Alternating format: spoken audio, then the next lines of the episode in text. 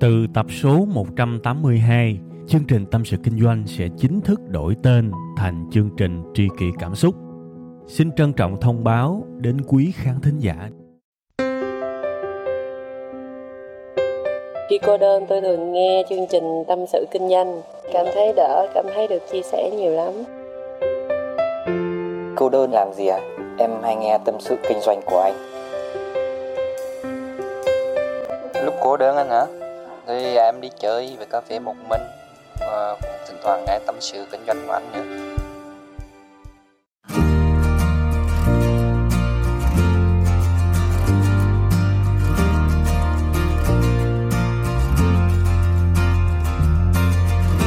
Rồi, mến chào tất cả quý vị khán thính giả yêu thương, thân thuộc, tri kỷ cảm xúc của tôi.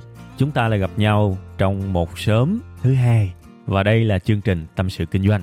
Chương trình của chúng ta như thường lệ sẽ được phát sóng vào 7 giờ sáng thứ hai ha. Đương nhiên thì sẽ có một vài cái à, trường hợp tôi sẽ up cái chương trình sớm hơn.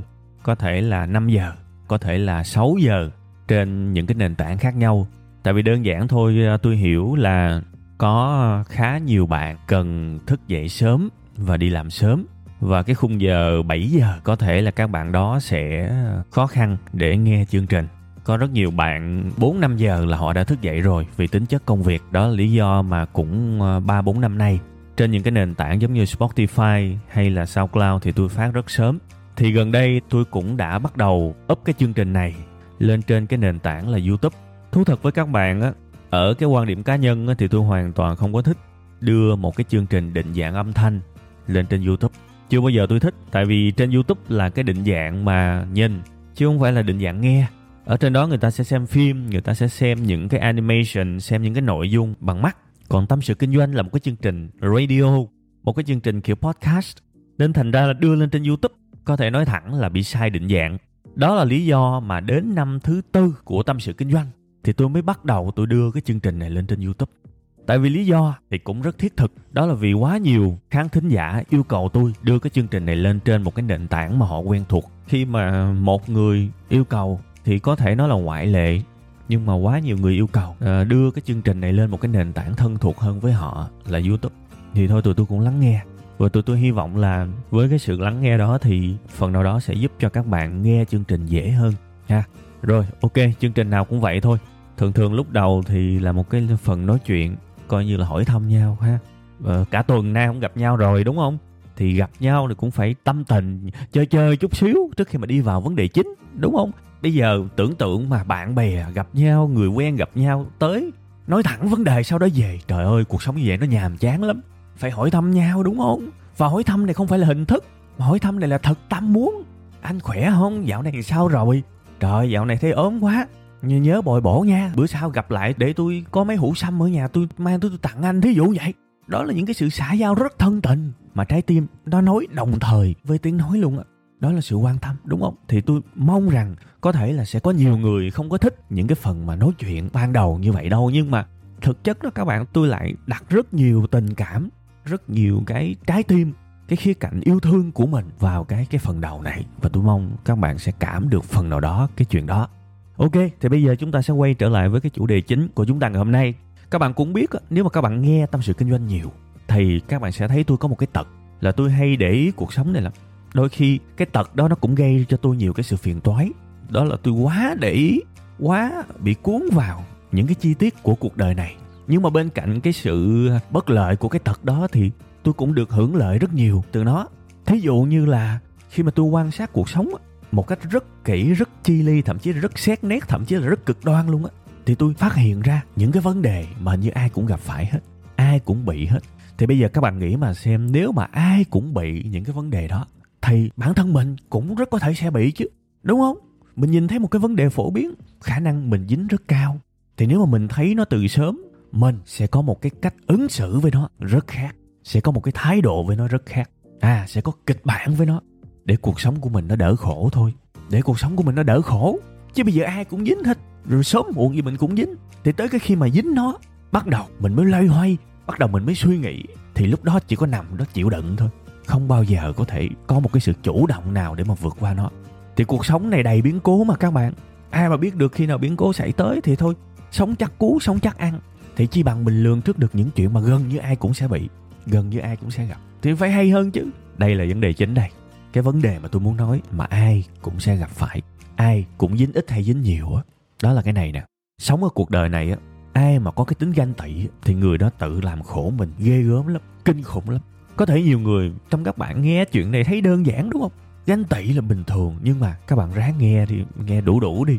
Tôi sẽ kể ra cho các bạn rất nhiều những ví dụ, những tình huống để các bạn thấy là từ một cái hạt giống nhỏ xíu như thế, các bạn để nó lớn lên thì trời ơi, cuộc đời của các bạn phải nói là khổ vô vàng luôn sống mà mình nuôi trong mình cái sự ganh tị, cái sự so sánh, cái sự đố kỵ là mình khổ lắm luôn thì bây giờ tôi sẽ giải thích cho các bạn nghe bằng một cái ví dụ, có thể gọi là một cái câu chuyện mà ấn tượng vô cùng nhiều trong tôi á về cái sự đố kỵ và về cái, cái nỗi đau cái sự tác động của cái sự đố kỵ lên cuộc sống của một người thì đó là câu chuyện của ông Frank Sinatra nếu các bạn là một người thích nghe nhạc jazz thì các bạn sẽ biết là ảnh hưởng của Frank Sinatra ở trong làng nhạc jazz giống như là một huyền thoại vậy. À, ổng lúc nào ổng cũng sẽ nằm trong top những người hát nhạc jazz, những người nghệ sĩ hay nhất mọi thời đại. Cái giọng hát phải gọi là swing, lắc lư lắc lư phải nói là quyến rũ và nổi bật nhất mọi thời đại. Nên là các bạn có thể hiểu là Frank Sinatra, cái vị thế của ông trong làng nhạc là lớn lắm nha, một trong những tượng đài. Mặc dù là có cái vị thế lớn như vậy nhưng mà cuộc sống ông này nhiều khi cũng khổ Đặc biệt là trong một cái giai đoạn những năm 50 đó các bạn, cụ thể là năm 52. Lúc này Frank Sinatra tầm 37 tuổi. Các bạn biết là 37 tuổi thì đâu còn nhỏ nữa. Và Frank Sinatra gần như là đã nếm trải được những vinh quang lớn nhất của một siêu sao. Tôi gọi cái chữ là siêu sao nha, chứ không phải là ngôi sao. Có nghĩa là quá nổi tiếng. Từng được người ta kêu gào, phải nói là kêu sống kêu chết trong những cái buổi hòa nhạc. Gần như là mọi ngọt bùi mọi cái sự sung sướng là trải hết rồi vinh quang trải hết rồi. Và các bạn cứ nghĩ đi một cái người mà đã đạt được gần như tất cả thì phải vui chứ đúng không? Phải hạnh phúc đúng không? Nhưng không có một cái câu chuyện kể về cái sự đau khổ cùng cực của ông năm 1952 ổng đi ngang qua quảng trường thời đại đó các bạn ở nhà hát Paramount ổng thấy một cái buổi hòa nhạc của một trong những đối thủ của ông. Một nghệ sĩ có tên là Eddie Fisher. Ông thấy chỗ này á, người ta căng băng rôn người ta để hình ảnh của buổi hòa nhạc của Eddie Fisher. Và ông thấy ở đằng trước, mọi người đang hào hứng, mọi người đang kêu gào tên của người nghệ sĩ kia. Mọi người hâm mộ. Ông nhìn cái chuyện đó, ông nhìn việc khán giả hâm mộ một người nghệ sĩ khác thay vì ổng. Bắt đầu, trong ổng có cái sự ganh tị rất lớn phải gọi là cùng cực đau khổ luôn. Bắt đầu ông có ý thức về cái việc mà kiểu như là thôi xong rồi, mình hết thời rồi, người ta không còn thích mình nữa. Ngày xưa cũng chính tại cái sân khấu đó, chính tại cái nơi đó, bao nhiêu người đã gọi tên mình, bao nhiêu người đã sống đã chết vì mình, bao nhiêu người ngất xỉu khi thấy mình bằng một cái sự hâm mộ vô bờ bến. Thì bây giờ những chuyện đó chỉ còn là quá khứ.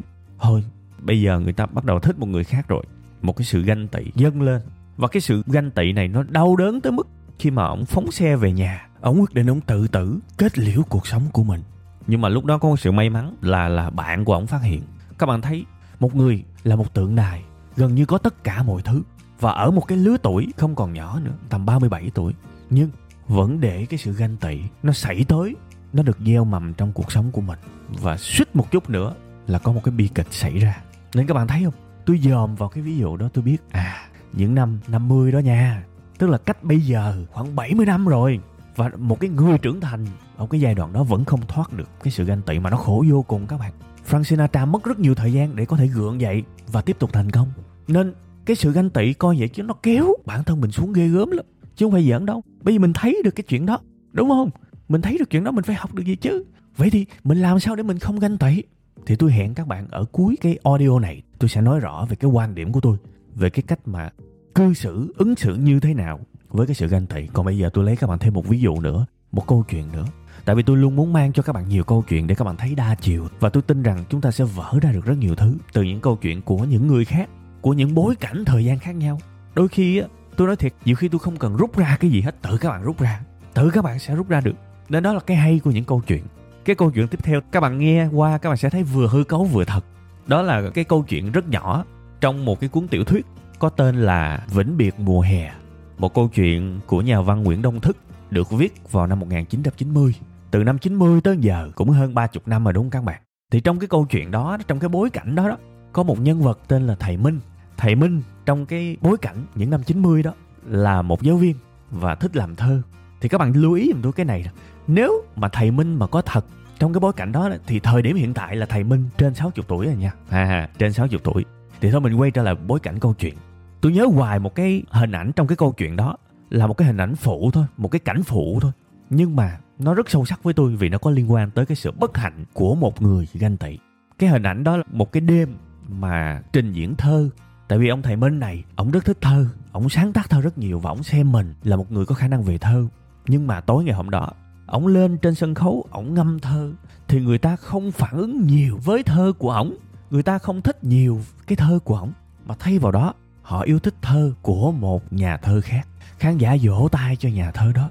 Mà cái ông này ông ngồi với ông dòm lên ông chịu không nổi, tới mức mà ông phải về sớm. Một cái sự ngậm ngùi, một cái việc là người ta không thể nào hạnh phúc được nếu thấy người khác thành công. Kể cả tâm người ta như thế nào, người ta thấy người khác thành công, người ta cũng chịu không nổi, người ta phải thấy cùng cực bất hạnh. Người ta quên hết mọi giá trị của bản thân. Cái sự ganh ghét, cái sự đố kỵ nổi dậy các bạn thấy không? Mà ở đây cái câu chuyện thứ hai tôi kể với các bạn trong bối cảnh năm 90 nha và cái người đó lúc đó là ba mươi mấy tuổi và bây giờ nếu mà nhân vật đó có thật thì cũng trên 60 tuổi đó, để các bạn thấy từ Frank Sinatra cách đây 70 năm cho tới cái câu chuyện này cách đây hơn 30 năm thì cái sự đố kỵ nó cũng có và nó làm mình khổ ghê gớm đúng không? Thành ra cái đúc kết thứ hai tôi muốn nói với các bạn cái sự đố kỵ này nó có bề dày lịch sử rồi mà cái việc mà nó có bề dày lịch sử thì mình càng phải chú ý tới nó tại vì nó sống dài quá cái sự đố kỵ nó sống dai quá, suốt mấy chục năm, thậm chí cả trăm năm, nó đã có rồi và nó hồi, hình như nó không có cái xu hướng nó sẽ dừng lại nha phải có cách nào đó với cái sự đố kỵ này thôi, chứ nếu không khổ lắm. Nhưng mà cũng chưa hết. Tôi nghĩ là tôi có trách nhiệm phải mang các bạn đến một cái quãng thời gian xa hơn bây giờ nữa, để các bạn thấy là cái cốt yếu, cái mầm móng của cái tính đố kỵ, của cái tính ganh ghét, nó, mình phải gọi nó là sư tổ luôn rồi. Tại vì nó đã rất già rồi, nó già hơn chúng ta có thể tưởng tượng ra tôi sẽ nói về một cái tư liệu, phải gọi là một cái tư liệu rất cổ trong lịch sử của nhân loại, đó là cuốn sách sáng thế. Thực ra có thể gọi đây là một cái tư liệu về tôn giáo, nhưng mà trong cái bài kỳ này tôi không muốn nói về cái khía cạnh tôn giáo. Tôi chỉ muốn nói về cái khía cạnh câu chuyện và nhân vật của cái cuốn sách sáng thế này thôi.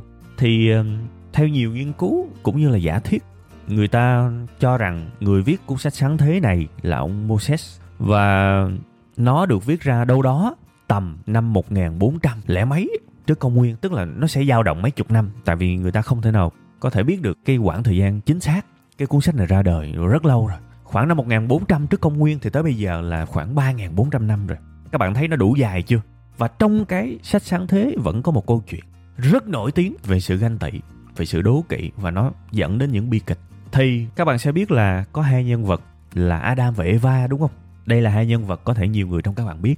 Thì Adam và Eva có hai người con, một người anh tên là Cain và một người em tên là Abel, ha? Thì ở đây tôi sẽ xin phép các bạn tôi đọc tên những người này theo cái phiên âm tiếng Việt nha, chứ nó cũng chưa chắc đúng trong tiếng Latin hay là tiếng Anh nha. Adam, Eva có hai người con, người anh tên là Cain và người em tên là Abel. Thì Abel có thể được xem là một cái người sống được lòng với với thượng đế hơn, dễ thương hơn, nghe lời hơn và thành ra, người em này nhận được rất nhiều cái sự chiếu cố, sự ưu ái. Người anh thấy vậy, bực bội, ganh tị và quyết định ra tay sát hại em mình. À các bạn lưu ý một cái yếu tố như thế này. 3.400 năm trước, xa lắm rồi các bạn ơi. 3.400 năm trước là bao nhiêu đời rồi? Mà cái sự ganh tị dẫn đến một bi kịch nó đã xuất hiện. Trời ơi, có cảm giác giống như là sự ganh ghét, sự đố kỵ, những khổ đau phát sinh từ những cái điều đó sẽ không bao giờ hết trong cái cuộc sống này. Vì cả mấy ngàn năm rồi mà tới bây giờ nó vẫn còn. Bây giờ các bạn nhìn coi, xung quanh các bạn, tôi mang các bạn quay trở lại hiện tại các bạn nhìn coi, sự ganh tị ở khắp nơi. Ganh nhau về tài sản, ganh nhau về chức vị, ganh nhau về nhan sắc, ganh nhau về chồng con, ganh nhau về đủ thứ. Thậm chí ganh nhau về những cái like trên facebook, ganh nhau về những cái comment, ganh nhau về được xếp khen. Ô nhiều vô kể, đúng không? Và tôi hỏi các bạn á, cái đó sướng hay là khổ? Cái đó sướng hay khổ khổ chứ.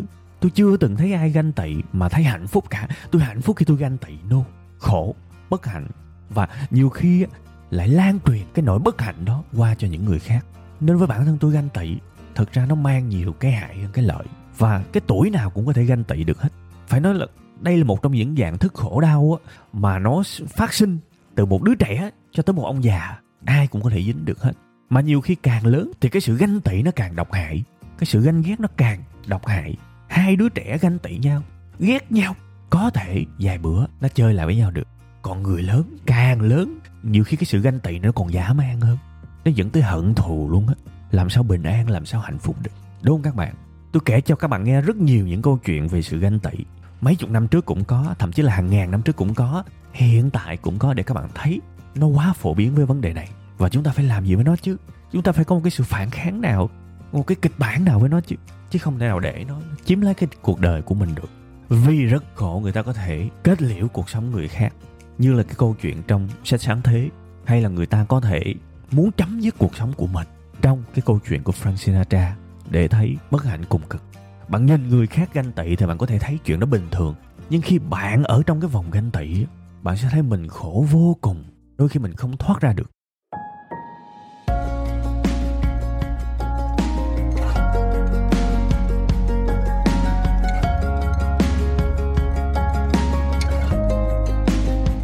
Rồi, nói tới nói lui, nói xuôi nói ngược thì chúng ta cũng sẽ đi tới một cái phần kết của cái tập ngày hôm nay và cái phần kết này đương nhiên nó sẽ có cái giải pháp của riêng tôi. Dĩ nhiên, tôi bắt đầu có vài cái sự để ý, tôi bắt đầu có vài cái cảm nhận và nếu mà tôi làm không có kỹ cái phần này á thì rất là dễ gây hiểu lầm, rất là dễ tạo ra những cái điều khó chịu từ cảm xúc của những người nghe chương trình này. Như các bạn thấy là từ đầu chương trình tới giờ tôi lấy những ví dụ toàn là những ví dụ cao siêu không à. Từ một ngôi sao âm nhạc ở bên mỹ cho tới một tác phẩm văn học cực kỳ nổi tiếng, rồi tới một câu chuyện của sách sáng thế toàn là những ví dụ to lớn không à.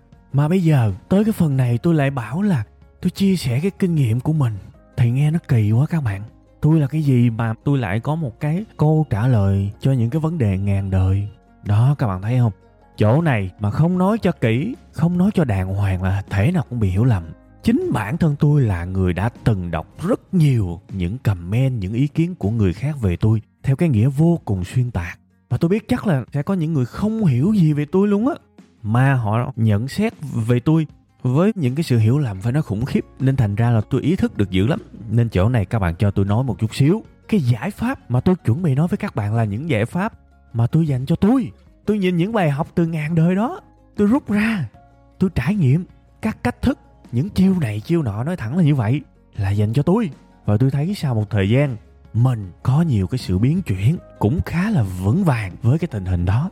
Và tôi kể lại cho các bạn nghe nha. Tôi không có nhu cầu dạy ai hết, tôi không có nhu cầu làm thầy của ai hết. Tôi chỉ đơn giản có những điều tôi tâm đắc. Và tôi kể lại cho các bạn, tôi mong là nếu ai đó xài được cái gì thì xài, còn không được thì thôi nghe cho vui trong lúc rửa chén, trong lúc đi tắm, trong lúc quét nhà. Vậy thôi là được rồi, nha. Ok, vậy thì bây giờ cái giải pháp là cái gì? Cái giải pháp của tôi là một cái điều vừa đơn giản, vừa phức tạp. Đơn giản vì nó không có cái gì cao siêu hết, nhưng mà phức tạp. Có nghĩa là nó đòi hỏi một cái sự nhất quán trong cái lối sống của mình. Và tôi tin khi các bạn có được cái sự nhất quán này thì cái sự ganh tị, cái sự ganh ghét, nó sẽ giảm đi rất nhiều thậm chí là tới 99% là nó không có len lỏi vào cuộc đời của mình được. Đó là chúng ta cần phải ý thức về giá trị của bản thân mình một cách rất sâu sắc. Chúng ta phải dành cái sự chú ý, cái sự chú tâm cho những giá trị của mình. Mình làm được cái gì, mình phải nhớ. Mình tốt chỗ nào, mình phải nhớ. Mình đóng góp cái gì mình phải nhớ. Dành thật nhiều sự chú ý cho những gì mình làm được. Thì tôi tin rằng cái sự mà so sánh cái sự mà chạnh lòng khi thấy người khác thành công hay là có những gì mà mình không có nó sẽ giảm đi đáng kể. Tại vì các bạn biết gì không? Khuynh hướng của con người đó, đó là mình rất là thờ ơ thậm chí rất là coi thường những gì mà mình làm được. Nhưng bên cạnh đó chúng ta lại vô cùng thiên vị với những gì mà mình chưa làm được hay là mình không làm được. Các bạn thấy đúng không? Thí dụ khi mà các bạn ganh tị với một người nào đó đi thì các bạn cái mà các bạn thấy hầu như chỉ là cái mà nó có thôi. Lúc này bạn chả còn ý thức gì về cái việc bạn có cả bao nhiêu cái giá trị của bạn bạn quên hết, bạn chả nhớ cái gì hết. Bạn chỉ tập trung duy nhất vào cái việc ừ nó có cái đó tôi cũng có cái đó, thì vậy đâu được. Mình sẽ luôn có cái gì đó chứ. Mình có, chứ không phải không có. Quan trọng là mình có thấy cái mình có hay không, mình có hài lòng với cái mình có hay không. Nếu mình thực sự hài lòng với cái mình có, mình vui với cái mình có, thì mình sẽ không còn phải thèm thuồng và đi ganh tị cái của người ta. Làm sao làm? Cái nhận thức của mình về những cái mình có phải thật là mạnh, thật sự mạnh. Thì lúc đó các bạn mới có một cái cơ hội để mà bài trừ toàn bộ cái tật ganh tị. Thì tôi chỉ muốn cuộc đời của mình nó có sự công bằng chút xíu. Chính mình không nên coi thường những gì mình làm được. Tất cả những gì tôi làm được, tôi ghi lại hết. Tất cả những khó khăn khi mà tôi làm một cái dự án nào đó, thì trong cái folder, trong cái thư mục của cái dự án đó đó các bạn sau khi mà hoàn thành đó, ở cái ngày cuối cùng của cái dự án, tôi lúc nào tôi cũng bật camera lên, tôi quay phim chính mình. Và tôi kể lại hết tất cả những cái điều cực khổ mà tôi đã trải qua trong cái dự án đó. Để làm gì các bạn biết không? Để một tuần nữa, hai tuần nữa, một năm nữa, tôi nhìn lại những cái phim đó, tôi biết à vào ngày đó, tháng đó, năm đó, mình đã trải qua những cái điều khốn khổ như thế nào để mà làm xong cái dự án này. Thì mình phải cảm thấy tự hào, mình phải cảm thấy sự ghi nhận, mình phải công bằng với mình chứ và tôi nói thiệt các bạn á, chỗ này tôi nói xui luôn á. Kể cả khi cái dự án đó mà tôi làm xong rồi á, mà nó thất bại, ra thị trường, nó ế chẳng hạn. Người ta không quan tâm chẳng hạn. Thì tôi nói thật với các bạn luôn á, lúc đó buồn không? Chắc chắn buồn, nhưng nỗi buồn đó có lâu không? Còn lâu nó mới lâu, nó sẽ qua rất nhanh. Và suy sụp thì tuyệt đối là không có, tổn thương thì tuyệt đối là không có. Mình đã sống và làm hết mình rồi, còn cái gì nữa đâu mà hối tiếc. Tôi sẽ không bao giờ có cái chuyện mà tôi nhìn ai đó thành công bắt đầu tôi ganh tị với họ, bắt đầu tôi chạnh lòng với họ, thì chuyện đó bây giờ là không có nữa chỗ này tôi muốn nhấn mạnh để các bạn hiểu tôi đang hoàn toàn tôi nói bằng cái lòng của mình đó chứ tôi không có giả trân đâu, để mà tôi thuyết phục các bạn. Khi mà tôi hoàn toàn chú ý và để ý mỗi ngày về những cái giá trị mà tôi bỏ vào cái dự án đó, tôi đã vất vả như thế nào, tôi đã sáng tạo như thế nào, tôi đã thăng hoa như thế nào, tôi nhớ hết tất cả những điều đó hàng ngày hàng ngày tôi để ý tới nó. Thì tôi nói thật với các bạn luôn á, khi mà xong cái dự án đó rồi á, là trong tôi nó nó tràn đầy cái sự hạnh phúc và cái niềm vui á. Vì tôi đã sống đúng cho nó và tôi không còn cái gì nữa để mà trông chờ cả. Tôi chỉ thực sự mà xấu hổ với bản thân mình nếu mà trong quá trình tôi làm tôi làm không có đàng hoàng, tôi làm ẩu làm tả, tôi làm ra dăm ba cái thứ tào lao, thì tôi mới xấu hổ thôi còn hàng ngày tôi theo dõi bao nhiêu cái giá trị của mình đưa vào đây mà. Nên là tôi biết giá trị của mình, thì điều đó sẽ giữ cho mình rất nhiều năng lượng. Mình không ganh tị với ai hết, và mình hoàn toàn có đủ sức mạnh, cái tình yêu với công việc để có thể làm những dự án tiếp theo. Nếu mà các bạn biết nhìn vào trong thì không bao giờ sự ganh tị làm cho các bạn tổn thương được hết. Đương nhiên, thưa quý vị và các bạn, rất có thể là sẽ có ai đó lại nghĩ tiếp là nếu như vậy, nó giống như bị ái kỷ, nó giống như mình mình yêu mình quá đáng. Thì thực ra không phải đâu các bạn nếu mà các bạn chú ý vào trong á, nhiều như là tôi nói á, thì bên cạnh cái việc các bạn ý thức được những gì mình làm được, thì các bạn cũng ý thức được những thứ mình chưa làm được. Và tôi thú thiệt, với bản thân tôi, những gì mà tôi muốn mà tôi chưa làm được hiện tại á, nó nhiều hơn rất nhiều so với những gì tôi làm được. Vậy thì bằng cái cách đó tôi cũng biết được những cái thiếu sót của mình chứ. Tôi cũng biết được mình dở chỗ nào chứ. Tôi nghĩ là mình sẽ rất là khó bị ngáo, bị ảo tưởng nếu mà mình thường xuyên nhìn vào bản thân mình, tôi nói thiệt, mình phải ý thức được. Và cái này phải làm hàng ngày. Bữa nay mình làm được cái gì? Một cách nhất quán, tôi rất khuyến khích các bạn hãy ghi lại. Các bạn có thể ghi nhật ký cũng được, nếu các bạn lười quá, các bạn có thể bật cái camera lên. Và các bạn nói điên nói khùng gì đó, mô tả lại một ngày của các bạn, về những thành quả của các bạn, về những khó khăn của các bạn. Cứ lưu ở đó đi, có thể là vài năm sau mở ra và coi. Mình coi để mình nhớ mình đã từng làm những gì mình đã từng đóng góp những gì chứ mình không hề vô dụng. Và có quá là kỳ cục với bản thân mình không nếu chúng ta bỏ qua hết những cái điều tốt mình làm. Tôi nói thật, thậm chí là các bạn làm từ thiện, các bạn giúp đỡ một ai đó trong cuộc sống hàng ngày. Ví dụ tối đi, các bạn mua một sắp vé số, mua sạch khoảng ba bốn chục tờ gì đó cho một đứa bé nó về, nó ngủ. Mình phải lưu lại cái đó. Mình lưu lại không phải là để mình nổ, mình kể công. Tại vì đâu có ai biết cái chuyện đó đâu, trừ mình. Mình lưu lại vì cái đầu của mình á nó vô cùng thiên vị và nếu mình không lưu lại á, thì mình rất mau quên. Mình quên sạch giá trị của mình. Thì thôi mình phải lưu lại những cái điều đó. Nó quan trọng lắm các bạn. Có thể là góc nhìn mỗi người mỗi khác nhưng mà với bản thân tôi á, tôi thấy là cái nguyên nhân lớn nhất của cái việc mà mình thường xuyên ganh tị đó là mình ý thức rất mơ hồ về những gì mình làm. Khi mà các bạn nhìn và nắm và chú tâm đủ vào những gì mình làm á các bạn sẽ có cái sự tự hào nhất định về những gì các bạn đã làm.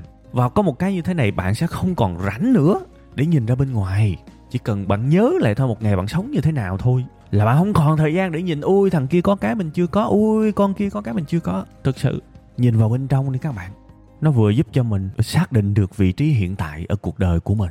Nó vừa làm cho mình không còn nhiều thời gian để nhìn người này người kia và so sánh và ganh tị.